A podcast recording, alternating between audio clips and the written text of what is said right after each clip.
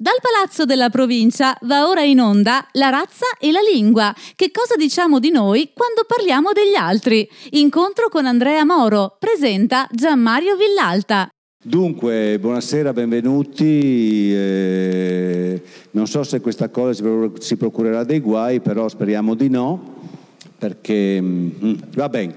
Comunque, eh, così numerosi, sapevamo che è un argomento come, vabbè, al di là del titolo, ma come viene trattato da un punto di vista metodico, contiene, ha dei contenuti scientifici così, insomma, anche interessanti e non immaginavamo che eh, ci fosse un afflusso di questo genere, abbiamo sbagliato e, e purtroppo mi dispiace qualcuno è rimasto fuori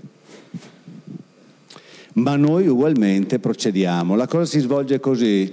Il professor Andrea Moro, che avete già conosciuto qua e che conoscete probabilmente per altre cose, l'anno scorso è venuto con un romanzo, un romanzo però densissimo di, di, dei suoi temi. I suoi temi riguardano eh, la... Uh, linguistica, si definirebbe generativo trasformazionale come punto di partenza, insomma la linguistica di Chomsky per chi ha, ha, fatto studi di questo genere, cioè lo studio della sintassi intesa in termini gerarchici diciamo e non lineari, ma ancora comunque studio è un linguista, studia no? la linguistica e ha incrociato, adesso poi, ha incrociato a un certo punto le neuroscienze e ha cominciato a teorizzare delle cose attraverso sua, il suo lavoro di linguista e ha potuto, dire, comprovarle attraverso appunto degli esperimenti invece neurologici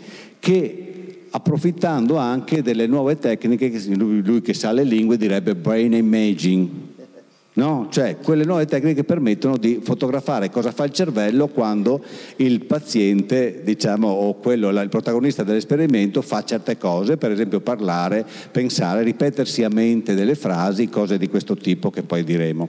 La cosa si svolge così. C'è la prima parte interessante in cui il professore con tanto di slide illustra quello che è la materia del libro poi se volete andarvene potete andare perché poi parliamo io e lui di quello che sono anche le implicazioni diciamo, di ciò che viene detto. io mi siedo e faccio come tutti gli altri, però se devo guardare là mi no, metto qua. Sì.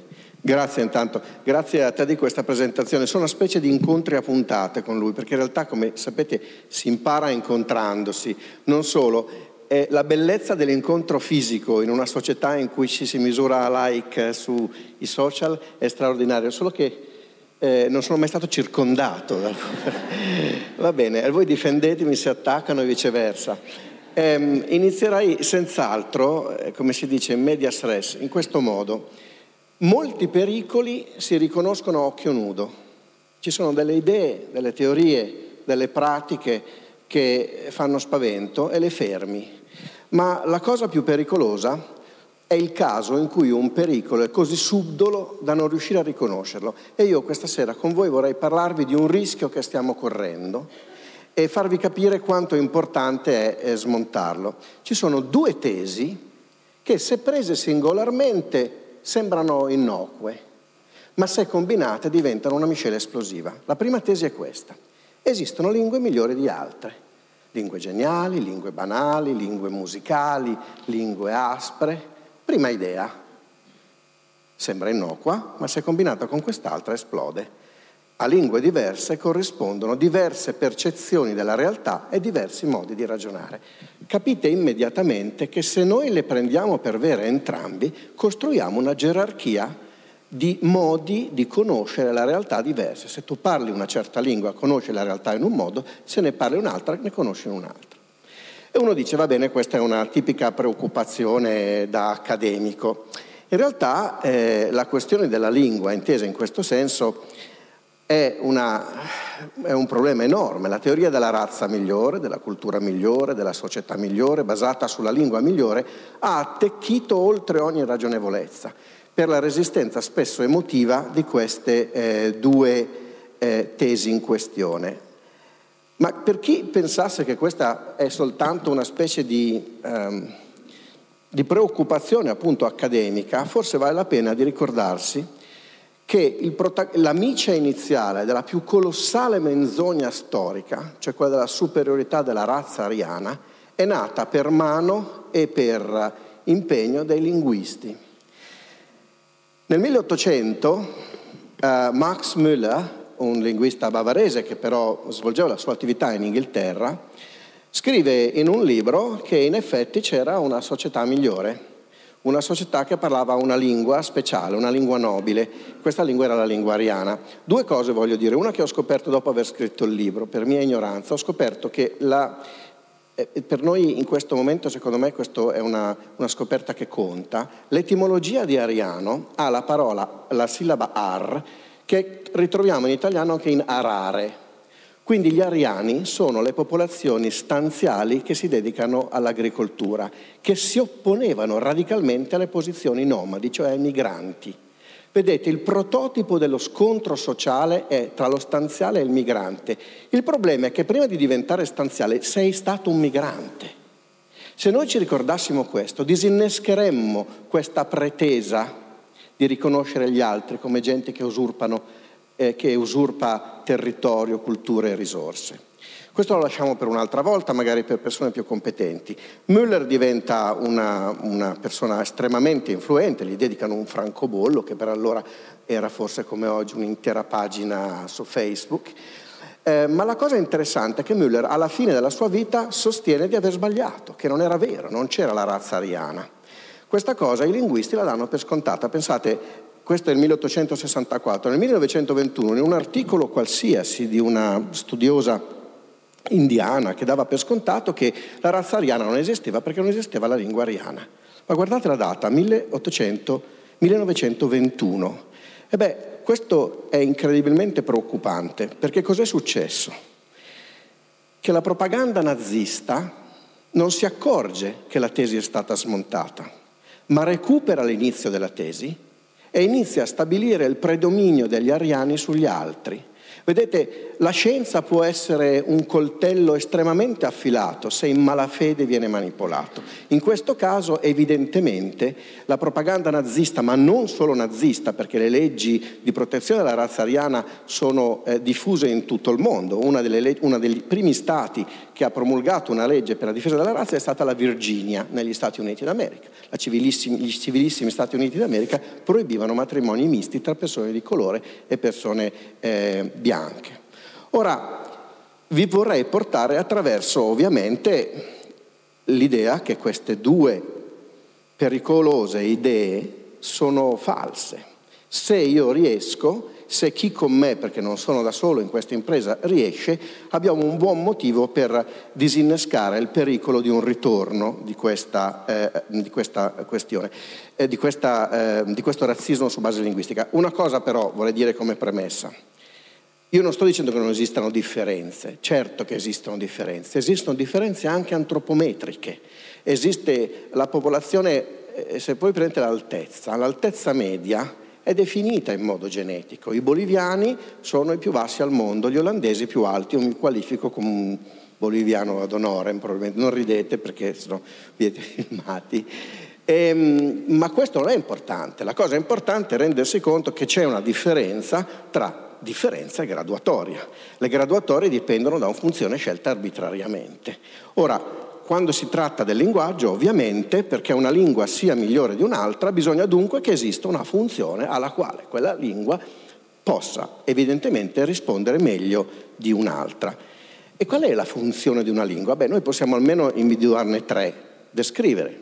Io con una lingua descrivo, dico dove sono, come siete vestiti, chi ho intorno, ragionare, con la lingua io posso immaginarmi delle conseguenze logiche senza sperimentarle e poi posso comunicarle come faccio in questo momento avendo voi eh, che siete qui insieme a me in, questo, in questa struttura a, a, ragionare insieme. Quindi vi porto in due passi a cercare di eh, mh, smantellare queste due idee sbagliate.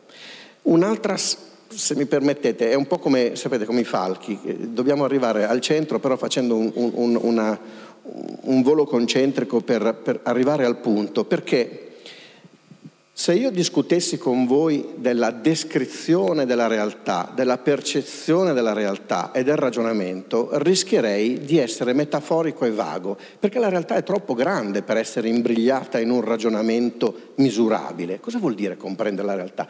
Eh, dov'è Gianmario? Eh, è là.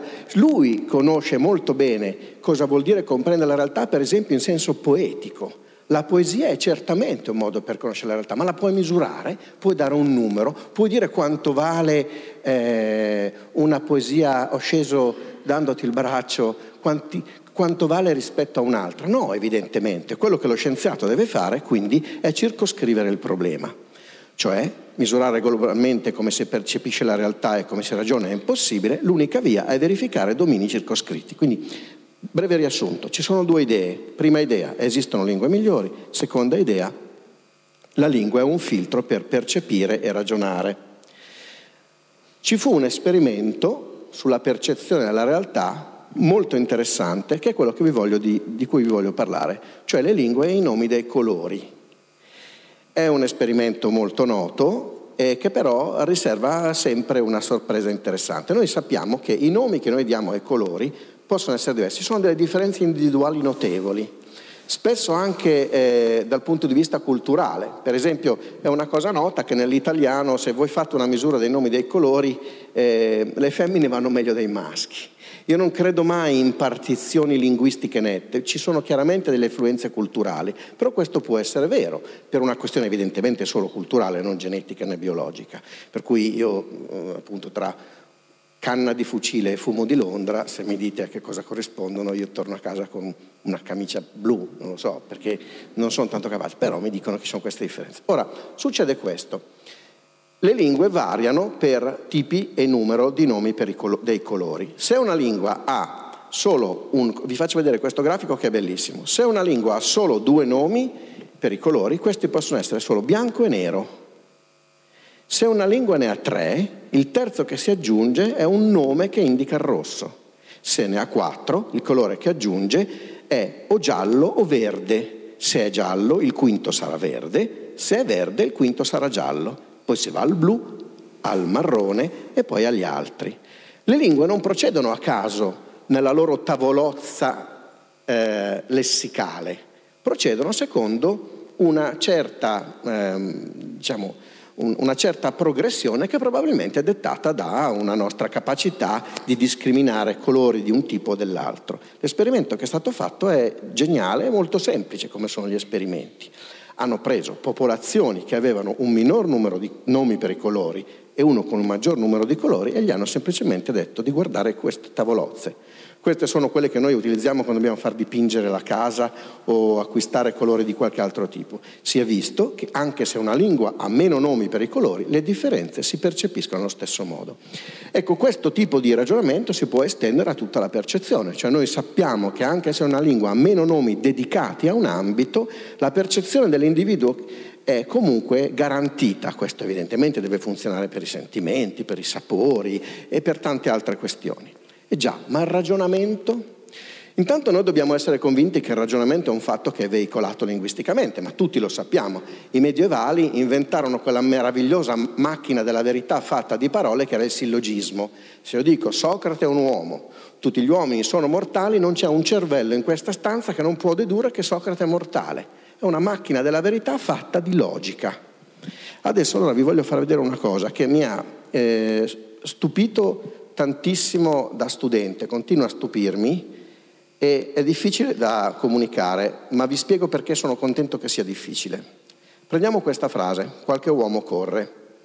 Immaginiamo di dover dire cosa significa. Uno può dire, beh, vuol dire che io ho guardato in una certa zona, c'erano degli uomini, alcuni correvano e altri no. Ho capito. Ma dal punto di vista logico, che cosa vuol dire qualche uomo corre?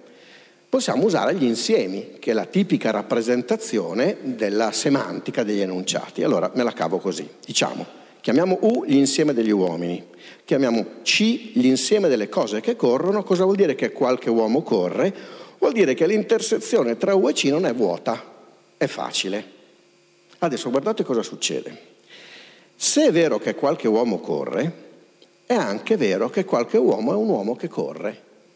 Certo, di solito la diciamo in quell'altro modo. è un po' barocca la seconda espressione, ma è vera, è logicamente vera. E come faccio a rappresentare ora la semantica della seconda frase? Usiamo sempre U e C, guardate la formula che corrisponde alla seconda frase. L'intersezione tra l'insieme U e l'intersezione dell'insieme U e dell'insieme C non è vuota. Quando una relazione logica di questo, scusate, una relazione logica di questo tipo è vera, si dice che è conservativa. Perché io sono stupito e perché eh, mi meraviglia questa cosa? Perché per comunicarla a voi ci ho messo un po' ho dovuto farvi vedere un grafico. Pensate, la cosa straordinaria è che la conservatività è una proprietà universale, difficile da descrivere, non intuitiva e non deducibile dai fatti. I bambini non si sbagliano mai a utilizzarla. Negli esperimenti fatti soprattutto da Steve Crane a Sydney, che dirige un dipartimento di linguistica sperimentale straordinariamente avanzato, si è mostrata che questa scoperta è vera Prendi, quando noi eravamo piccoli, salvo i figli dei linguisti, che spero non, ce ne siano tanti perché è un dramma, io non ho figli proprio per, per fare un favore all'umanità, a nessuno ci dicevano esci di casa, mettiti il maglione, però non dicevano ricordati che le proprietà sono conservative, che l'intersezione del primo insieme deve essere uguale all'intersezione, perché se no il bambino giustamente telefono azzurro e, e vengono a prendere i genitori. È molto interessante questo perché vuol dire che se è universale e se non si sbagliano c'è una sola possibilità, cioè che preceda l'esperienza, cioè che sia il riflesso dell'intelaiatura del cervello. E uno dice sì sì abbiamo capito allora i colori sono uguali per tutti, malgrado i nomi, il ragionamento è quello, però ci sono delle lingue con cui si dicono delle cose che non si dicono in nessun'altra lingua. Io lo so che qualcuno di voi lo pensa, l'ho pensato anch'io per tanto tempo e poi alla fine io mi sono sentito ridicolo Secondo me una delle immagini più belle del ridicolo è questa qui della, degli ippopotamini che ballano nel, nel film di fantasia. Adesso però lascio parlare la storia. Vi voglio leggere una citazione di un filologo tedesco che si è espresso nei confronti della grammatica e della cultura in un modo straordinario e dice così. In Grecia, e ve lo aspettavate, fin dai tempi più remoti cominciarono a svilupparsi le premesse linguistiche per l'elaborazione dei concetti scientifici non sarebbero sorte in Grecia scienza naturale e filosofia se non ci fosse stato l'articolo determinativo, in quanto non si sarebbe potuto fissare l'universale in forma determinata o dare a una forma dell'aggettivo o del verbo il valore di concetto se l'articolo determinativo non avesse offerto la possibilità di formare tali estrazioni. Stupendo. Tutta la cultura occidentale è passata attraverso il latino e il latino l'articolo non ce l'ha. Povero Cicerone, e povero anche Shakespeare, perché non poteva dire the cat does not have the wings, il gatto non ha le ali, come diciamo in italiano, perché usava il plurale, senza articolo, cats do not have wings. Quindi nella nella, nella, nella, compagnia dei poveretti ci sono Cicerone, Shakespeare, tutti i latini e tutti gli inglesi. È evidente che qui c'è una difesa emotiva di un fatto logico che non è coerente, cioè in una lingua in cui l'articolo non si usa si possono sfruttare altri strumenti e poi però, cioè, eh, Gianmario lo sa molto bene, io ho una doppia vita, io mi sono innamorato di un verbo tanti anni fa, da studente, il verbo essere, e ci ho dedicato tanto perché se, se avessimo tempo ve lo racconterei, ma insomma il verbo essere è un verbo che sta al centro della filosofia occidentale, però il problema del verbo essere è che se la comprensione della nozione di essere, la nozione, dipendesse dalla presenza del verbo essere, in molte lingue sarebbe incomprensibile, perché in molte lingue non esiste il verbo essere. E poi in alcune lingue hanno dei buchi, nel russo per esempio, nell'indicativo presente non esiste il verbo essere, ci sono altre lingue, ma voi capite bene, mm, l'ebraico è un caso particolare in cui tra l'altro quando il verbo essere, quando la copula c'è non è un verbo ma è un pronome, quindi capite, ma non, vogliamo forse dire che Tolstoi oppure la Bibbia non comprendevano l'essere? Come on, come direbbe qualcun altro. Quindi è evidente che quello che in una lingua puoi esprimere magari sinteticamente un, in un modo, in un'altra puoi farlo con una perifrasi. Ecco perché io parlo di equivoco delle lingue geniali. Io, è vero, come dicevi tu, mi sono imbattuto nelle neuroscienze, ma sono laureato in lettere antiche, eh, con un training attraverso la matematica. Sono un matematico fallito, come eh, oserei riconoscere, eh, e abbiamo fatto ieri sera con Guglielmi. Ma l'equivoco delle lingue geniali è dovuto al fatto che non esistono lingue geniali, ma commenti geniali a lingue normali. E il, il greco ha avuto commenti geniali. Pensate che tra l'altro, ironicamente, uno dei commenti più belli del greco, che è quello di Roger Bacon, che ha, che ha scritto nella, nella, nel XIII secolo, dice questa frase, prendendo ad esempio il greco come epicentro e come tipo di tutte le lingue. Guardate cosa dice. La grammatica è una e una sola in tutte le lingue secondo la sua sostanza, anche se possono esserci delle variazioni accidentali. Ecco, se voi pensate che proprio sulla base del greco si riesce a dire che in realtà gli esseri umani parlano una sola lingua, lui lo faceva su base teologica ovviamente, noi oggi siamo meno sofisticati, lo facciamo su base biologica, però ci renderemo conto che questa pretesa della lingua come che a seconda della lingua vedo, percepisco e ragiono in modo diverso, non è eh, sostenibile. Però questa è la pars destruens, per così dire.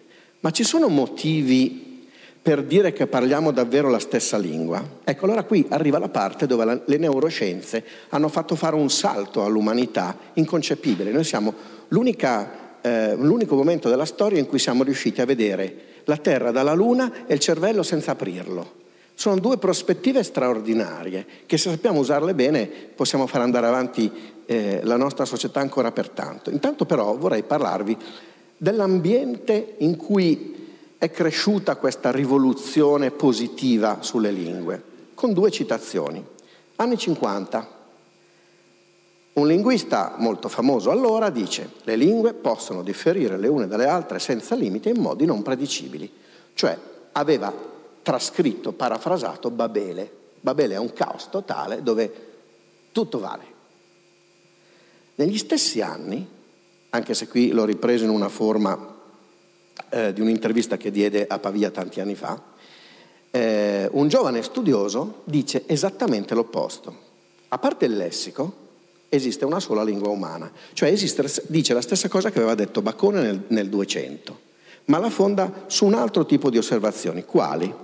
Ecco, guardate, la citazione di Noam Chomsky, che eh, ora vi voglio dare, è in realtà una delle più potenti intuizioni scientifiche di sempre.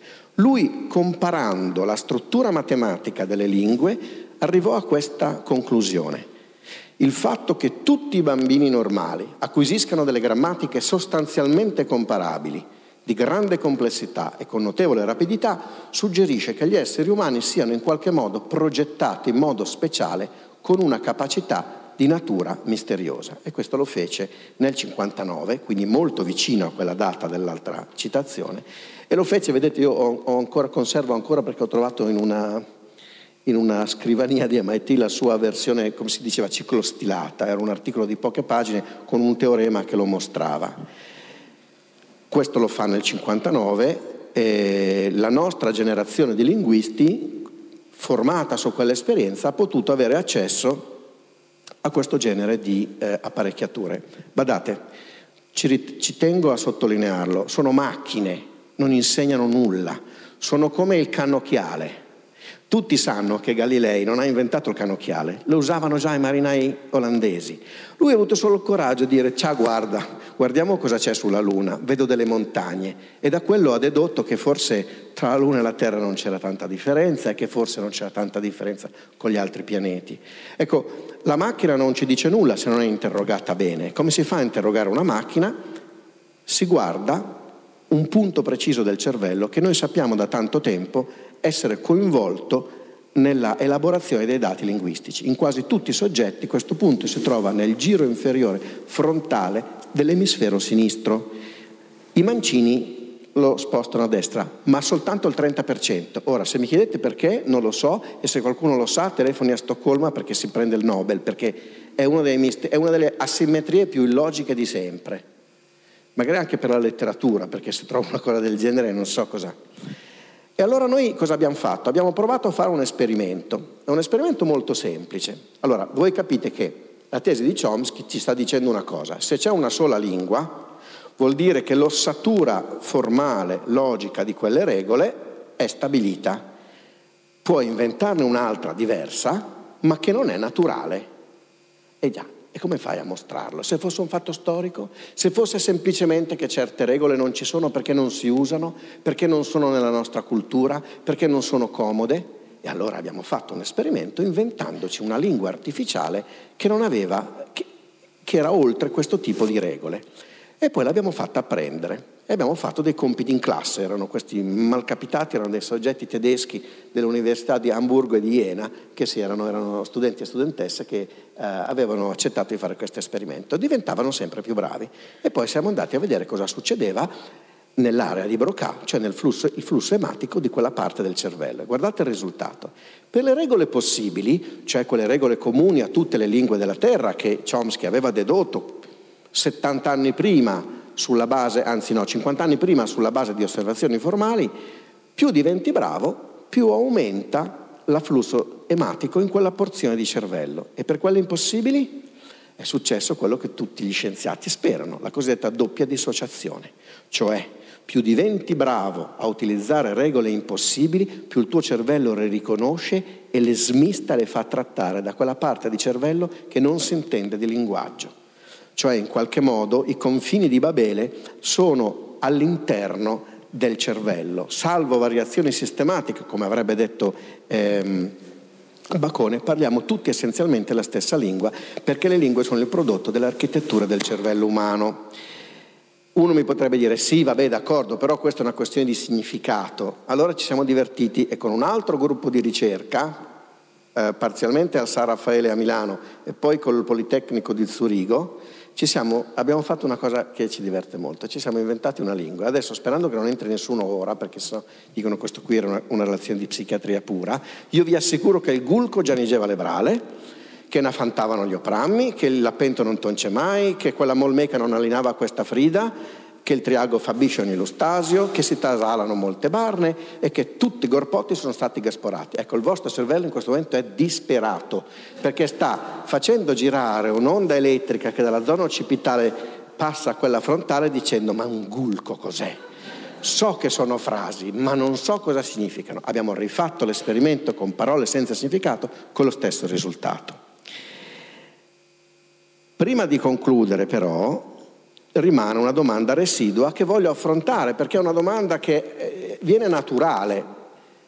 Moro e tutti i linguisti come lui sostengono che le lingue sono tutte uguali, ma non è vero. Io ho provato a imparare il polacco o l'ungherese e ho fatto una fatica incredibile perché hanno dei paradigmi estremamente complicati, invece con l'inglese me la cavo in poco tempo. Eh, eh, cioè uno può dire esistono lingue più complesse di altre. In realtà e noi ci siamo trovati una volta a Seattle a un, a un congresso sulla misurazione della complessità della grammatica, abbiamo concluso che questa era una falsità. E vi faccio un esempio, e questo esempio secondo me è proprio esemplare. Torniamo all'italiano, immaginiamo di dover insegnare a dei nostri amici come funziona il verbo in italiano. Vabbè, diciamo, allora il verbo amare, amo, ami, ama, mi amo, amate, amano. Ci sono sei desinenze diverse che sono le flessioni verbali. L'inglese è semplice, ce n'è una sola, e uno dice scusa, ma allora vedi che una è più semplice dell'altra? Sì, però ora guardate questa cosa. Immaginiamo di dover costruire una frase in inglese, in italiano, e abbiamo un soggetto, le aquile, e un predicato, volano. Queste sono due frasi possibili in italiano. Le aquile volano, volano le aquile. Se noi proviamo in inglese possiamo solo dire eagles fly, perché fly eagles non funziona. Cioè l'inglese, che è più semplice nei verbi, è più complicato nella sintassi perché contiene una regola in più. E questo accade sempre, accade sempre nella sintassi delle lingue naturali se sei un adulto, perché se sei un bambino allora vale questa prova. E questo è uno dei grafici più belli di sempre. Questo fa vedere che al variare delle lingue i bambini impiegano mediamente lo stesso tempo nell'acquisire la lingua, circa 4 anni. Per un bambino le lingue sono complesse nello stesso modo. Certo, diventato adulto, cioè appena dopo la pubertà, noi siamo tutti adultissimi qui, mi sa, eh, succede invece che la tua lingua diventa un filtro potente per apprendere le altre. Questa è la, una graduatoria fatta dai militari americani. I militari americani hanno classificato easy, medium and hard le, le differenti lingue. Per un, per un, americano lo spagnolo è, è facile, e invece evidentemente il polacco è medio e l'arabo e il cinese sono difficilissime. Eh, ma ancora una volta mh, la, la, l'intuizione è che le lingue non sono organismi, non hanno un genoma, non si evolvono, non esistono lingue più evolute di altre, ciò che si evolve è la facoltà di linguaggio e, le, e ovviamente il cervello della specie umana. Eh, questa cosa l'aveva capita Dürer, Albrecht Dürer, che diceva non, le facce non si evolvono. Non è che noi adesso abbiamo delle facce più evolute dei latini o dei greci, e i nostri figli avranno delle facce più evolute delle nostre. Le facce sono tutte trasformazioni di una geometria variabile che in realtà ci accomuna. Ecco, ehm, in qualche senso uno potrebbe dire, va bene, immaginiamo di inventarci una parola nuova, l'eulinguistica. L'eugenetica, contro l'eugenetica ci vanno tutti, noi dovremmo imparare a capire che l'eulinguistica è pericolosa. Certamente noi non corriamo il rischio di parlare delle lingue innaturali, perché le nostre lingue devono essere compatibili con il nostro cervello. Guardate questa, questo logo, questo fu utilizzato per rappresentare la neolingua, quella lingua che George Orwell in quel libro che una volta drammaticamente i miei studenti dissero ma hanno copiato da Canale 5. No, il grande fratello non è un'invenzione televisiva, anche se magari qualcuno potrebbe provare il contrario. E questo che sarebbe il Partito Socialista inglese, tra l'altro con una riforma ortografica, perché Eng sta per English, però con la I e non con la E, perché evidentemente nella società futura l'ortografia funziona meglio. Ma il vero esperimento, quello di rimente, noi non possiamo farlo, perché il vero esperimento di rimente sarebbe mettere al mondo dei bambini e vedere che lingua parlano o insegnargli una lingua non, che, non, che, non, sta nelle regole. Ma l'etica ci blocca. Allora, eh, eh, allora questo ci dice che però gli esperimenti di lingue artificiali sui bambini sono esperimenti che che, che in realtà non possiamo fare ora, ma nel passato sono stati fatti. La razza e la lingua. Che cosa diciamo di noi quando parliamo degli altri? Incontro con Andrea Moro. Sono stati presi dei bambini fatti allevare da donne alle quali avevano tagliato la lingua. Furono fatti allevare da, um, in un'isola in cui potevano avvicinarsi soltanto dei pastori muti. Eh, questa cosa qui io, io, ho avuto la fortuna di avere eh, nella mia vita, di ricevere una borsa di studio da studente da Umberto Eco e di averlo per poco tempo come, come collega a Bologna. Non ho avuto fortuna nell'uno o nell'altro caso, però insomma ho imparato tanto da lui e lui ci spiegava che quando non riesci a ragionare devi narrare. Allora quello che ho fatto è a quello a cui alludeva Gianmario prima, mi sono inventato un esperimento con una lingua artificiale assassina su dei bambini per mostrare che in realtà questi esperimenti di cui vi parlo, qui deve essere Chomsky che, che mi... Sì, digli che non ci sono. cioè, nel segreto di Pietramala ho provato a immaginarmi cosa succede se a un certo punto nella storia si decide di fare imparare dei bambini una lingua artificiale per domarli e i bambini muoiono. Però non vi racconto tutta la storia, questa un'altra volta. Quello che vorrei e, questa, eh, concludere con voi è che non esistono lingue migliori di altre. La percezione della realtà e la logica non dipendono dalla lingua perché tutte le lingue sono variazioni su un unico progetto biologico comune a tutti e solo gli esseri umani. E per quanto pertiene la comprensione e la descrizione del mondo e la logica del ragionamento, siamo un'unica razza. Grazie.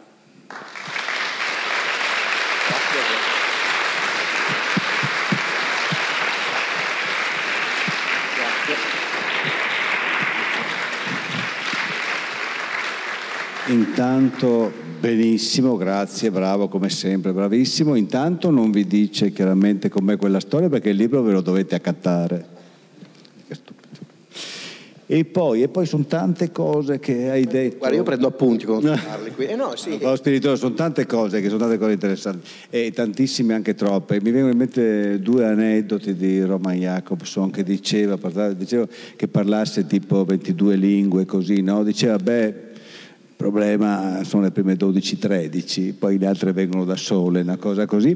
E poi quando dice ma lei parla tutte quelle sì, ma tutte in russo. Sì, sì. E così, vabbè, però, però, però, però, questa faccenda, mh, mm, e, e, vedo alcune mie colleghe, alcun, una mia collega di greco per esempio, per esempio per quelli, per, per quelli che hanno studiato il greco, per quelli che insegnano al classico e hanno studiato eh, leggendo i tedesconi, che hanno insegnato a tutti che i greci e sono gli unici che avevano il pensiero, gli unici che avevano l'arte, eccetera, e tutti quegli altri erano deficienti di tutto il mondo, è difficile da mandare giù sta roba. Guarda io me la cavo così. Qualcuno di noi si sarà ben innamorato. E se tu ti innamori di una persona, non c'è mai che tenga. Se ti vengono a dire no, ma guarda, non è così, vedi che c'ha il naso storto, troppo alto, troppo alto, troppo mago, troppo grasso, mm, c'è un odore che non mi piace, ti sei innamorato.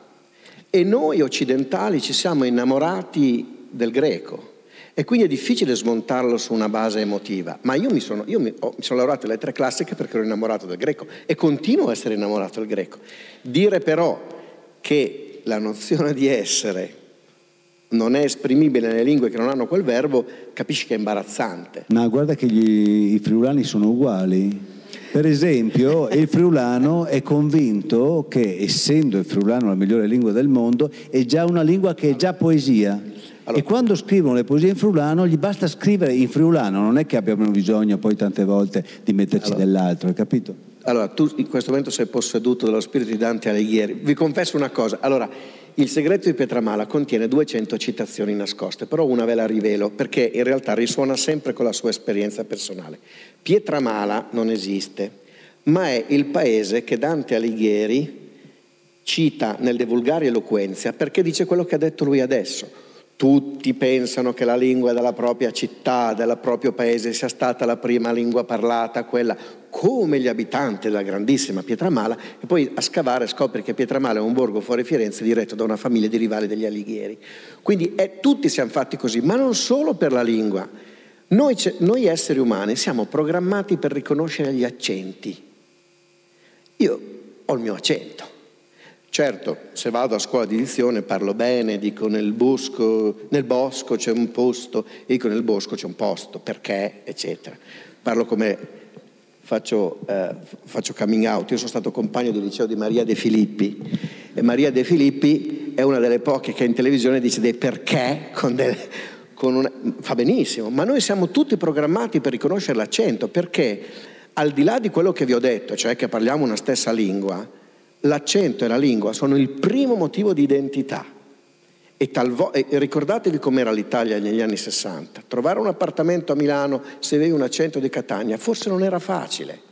Così come trovare un appartamento a New York, me lo ricordo, se avevi un accento italiano non era facile perché noi siamo diffidenti dal diverso e il diverso per antonomasia è quello che parla una lingua che non ci suona. Ci, sono, allora... due, ci sono, due, elementi che troviamo già, uh, tra l'altro in Dante è citato, eh. cioè, no? due, due, elementi importanti, però che allo stesso tempo, uh, mentre tu tutto quello che hai detto è vero, però allo stesso tempo sono importanti per la nostra vita. Uno è appunto quello di stabilire un un ambito di relazioni dentro uno stesso mondo, mm. dicevi la questione dei colori, no? questione dei colori, una lingua comunque eh, è vero che la percezione è uguale per tutti, però delimita un'area più o meno rispetto a una realtà vissuta in cui i colori sono quelli perché forse sono più utili per la vita comune. No?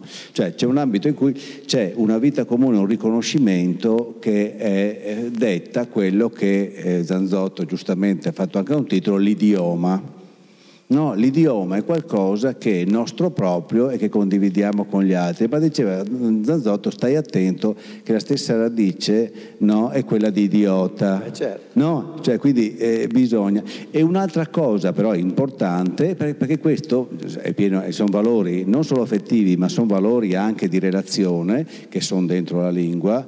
Dante poi li porta addirittura alla politica, alle varie. No?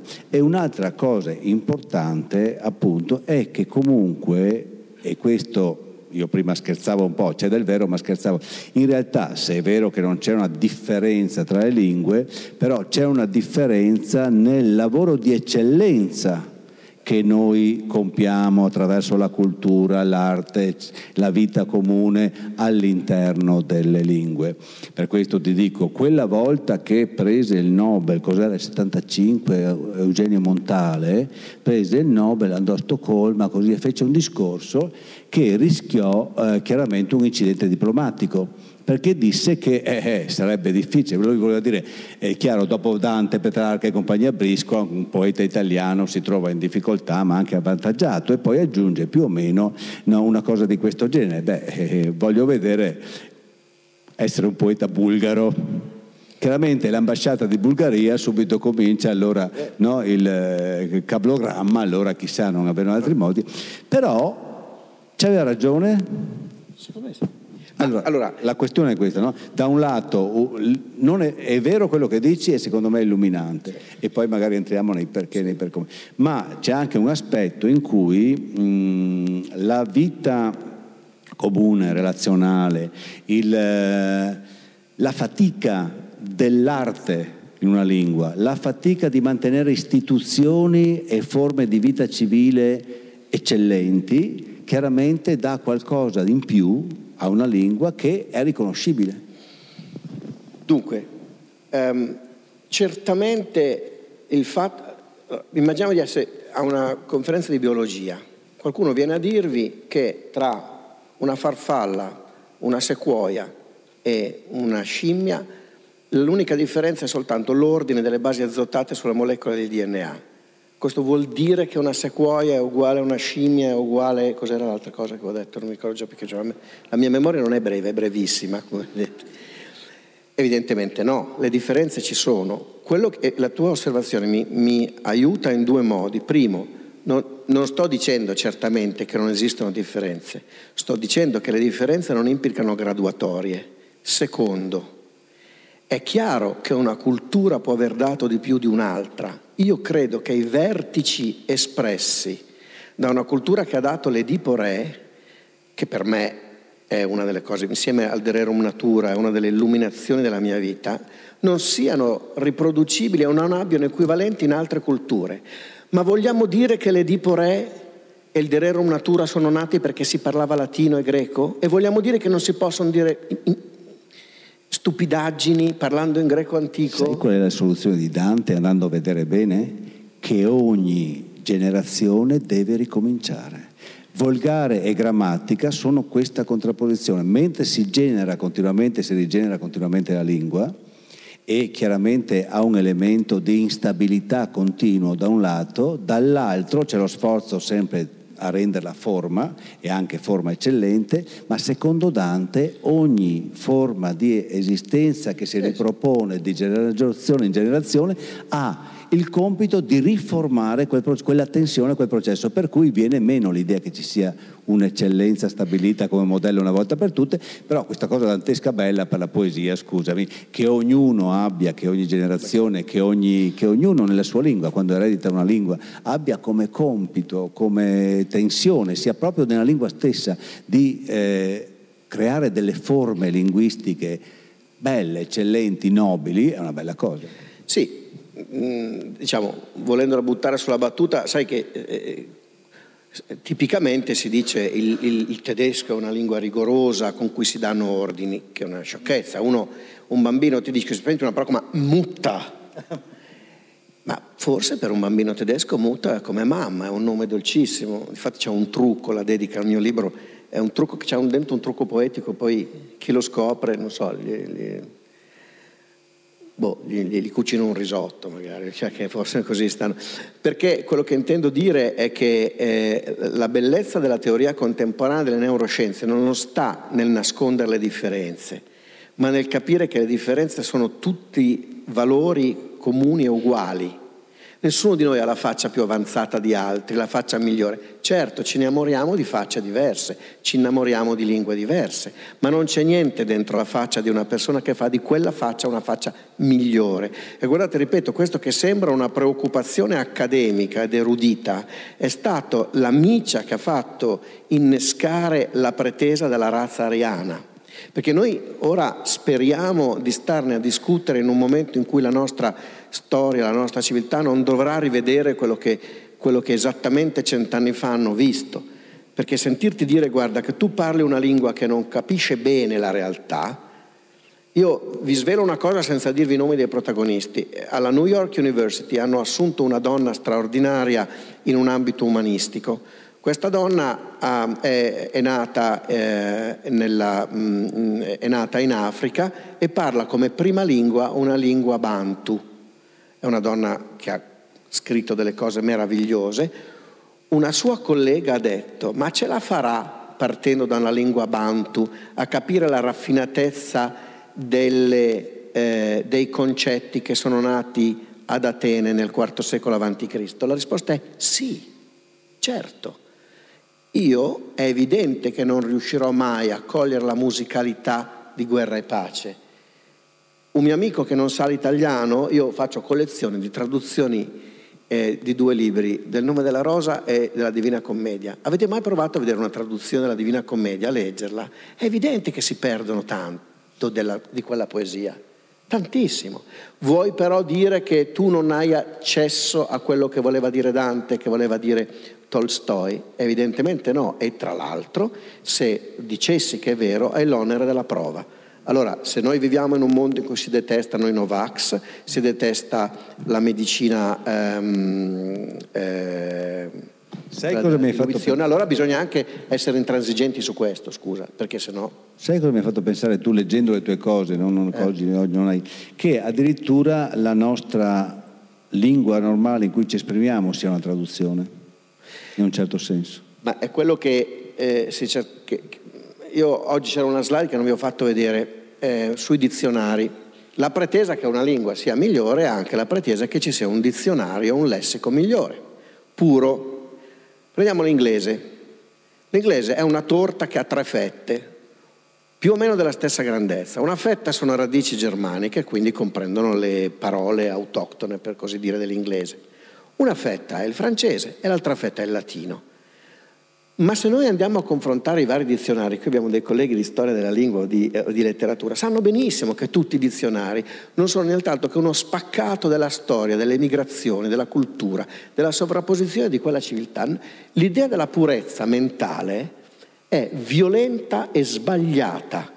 Il fatto che sia violenta dipende dalla decisione di usarla o no, ma il fatto che sia sbagliata non è eh, commentabile. Allora ha ragione Chomsky ad arrabbiarsi quando dice stanno sopravvivendo delle visioni eh, che centrano l'intelligenza sulla razza bianca. Che cosa vuol dire?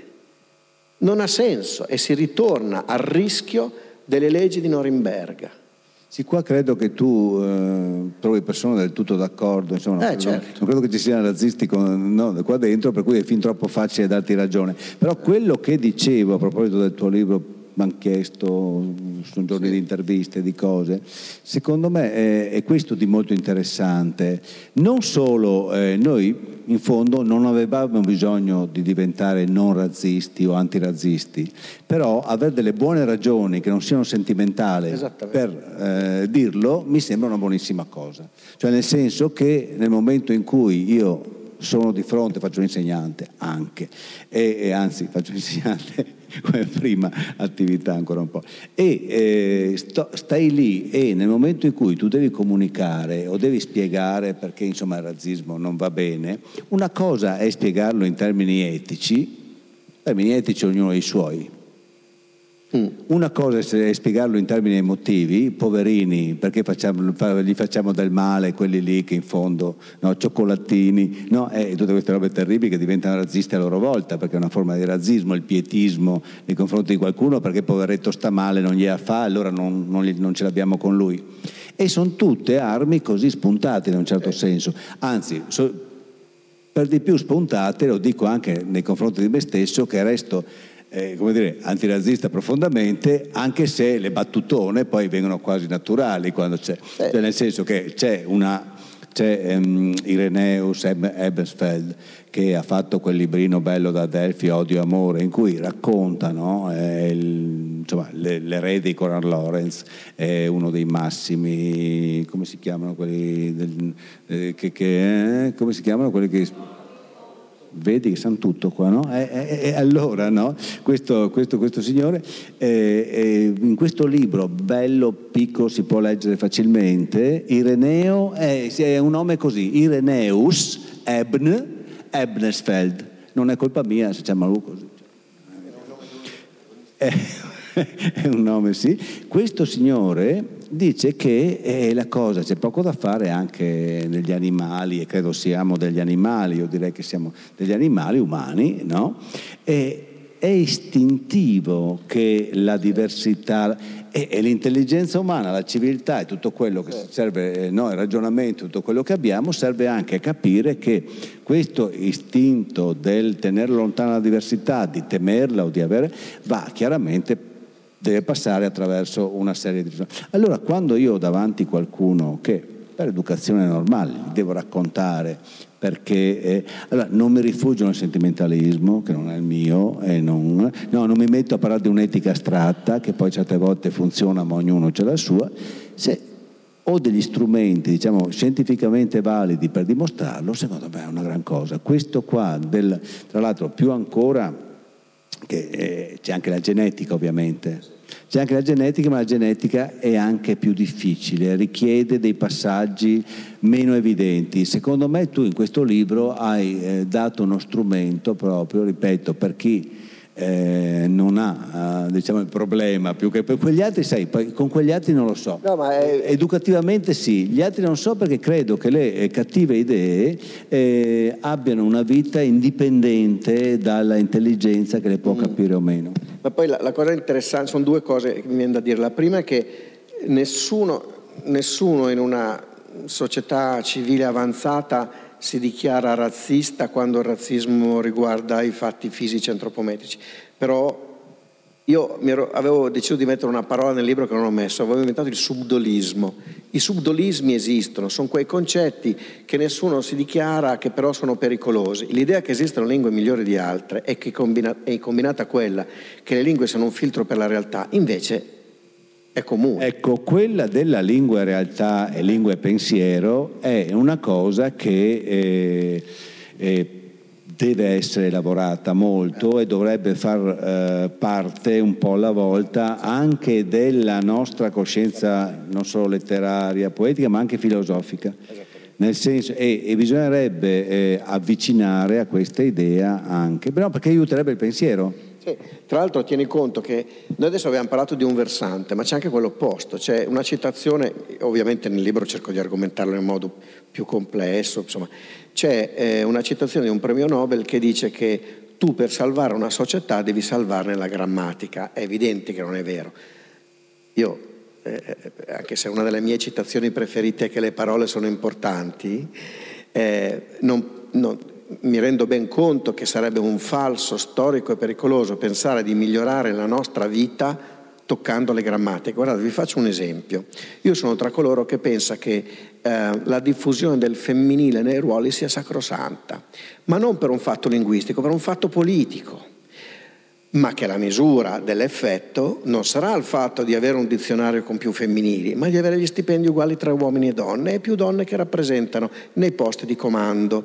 Se questo lo fai dicendo l'assessora, bene, ma non devi dire che devi dire l'assessora per un fatto linguistico. No, una, però, cosa che, esempio... una, cosa più, una, cosa che, fu fatta negli anni, pass- negli anni 60, io ancora eh, sono così vecchio da ricordarmi che cosa volle dire eh, per le donne indossare i pantaloni, era ancora un simbolo non era una questione anatomica, che semmai sarebbe stato vero il contrario, ma era una questione chiaramente politica. Allora noi dobbiamo usare tutti gli strumenti possibili per arrivare all'azzeramento delle disparità, senza però confonderci e credere che tu se tocchi la grammatica migliori la società.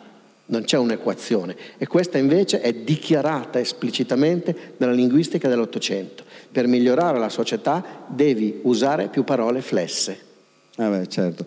E a me è capitato un'altra cosa, è capitato un'altra cosa, che ho finito il liceo che tutte le professoresse sposate della mia scuola avevano un cognome. Sono tornato a insegnare nella stessa scuola quattro anni dopo e tutte le professoresse avevano cambiato cognome, quelle sposate. Perché prima eh, portavano il nome del marito, il cognome del marito e dopo erano arrivate avevano, usavano, avevano cambiato il sistema e usavano il cognome Dannubuli. Nessuno di quelli giovani si immagina che ci fosse questa cosa qua. Però volevo dire un'altra cosa che anche per tutti lo devono sapere, cioè perché si potrebbe anche fare un giochino così, per esempio in questa sala abbiamo il poeto Roberto Cescon